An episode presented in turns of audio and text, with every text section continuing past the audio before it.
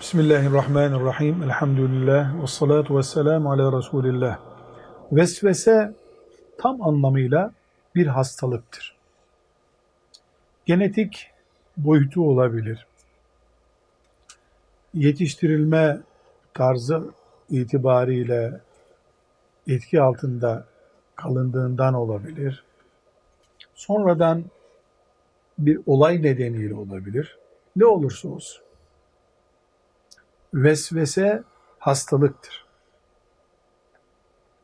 Bütün hastalıklar gibi mağlup olup teslim olmamız caiz değildir.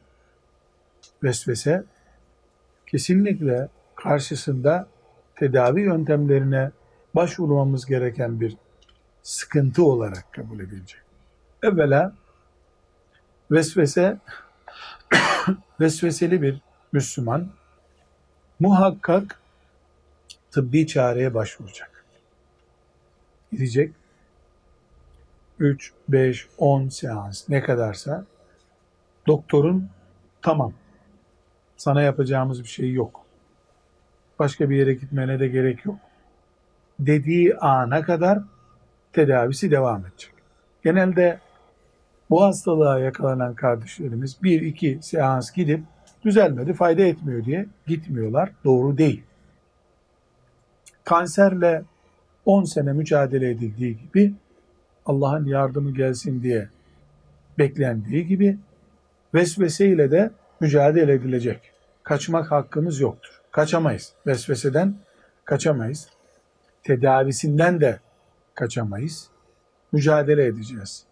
Bir yıl, iki yıl, üç yıl çok uzun bir zaman değildir vesveseyle tıbbi bir şekilde mücadele edeceğiz. Bir. İki, vesvesede irade zafiyeti vesaire gibi nedenler öne çıkar. Bir psikolog desteği de muhakkak alacağız. Bu psikolog desteği yer yer yaşlı bir hoca efendi de olabilir.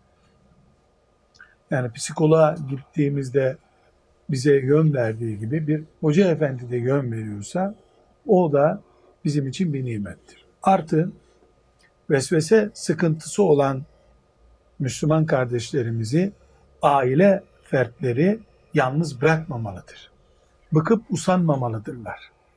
Onu ayıplayarak, kınayarak, her yerde onu tenkit ederek veya gündem yaparak o hastalıkta derinleşme nedeni olmamalıdırlar.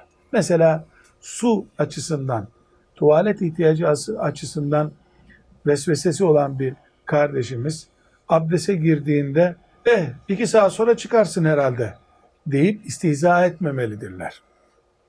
Artı vesvesenin fıkıh hükümleri de muhakkak öğrenilmelidir. Mesela namazda vesvese yapana fıkıh ne diyor?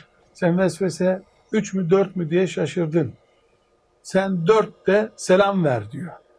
Mesela ben kolumu muhakkak iki yıkamışımdır. Üçüncüsü eksiktir diye vesvese yapmaya başlayınca iki de olsa bir de olsa kapat musluğu yıkama bir daha diyor. Vesveseyle mücadele vesvesenin suyuna giderek değil tersine giderektir.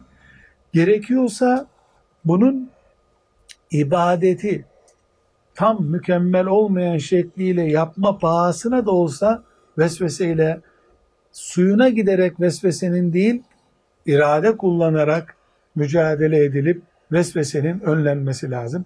Vesveseyi ihmal etmek tedavi olarak başıboş bırakarak ihmal etmek nedir? Suç mudur dersek evet kanserli bir insanı evinde bırakıp tedavi etmemek neyse vesveseli bir insanın da tedaviden kaçması budur deriz. Ve sallallahu aleyhi ve sellem ala seyyidina Muhammed ve ala alihi ve sahbihi ecma'in velhamdülillahi rabbil alemin.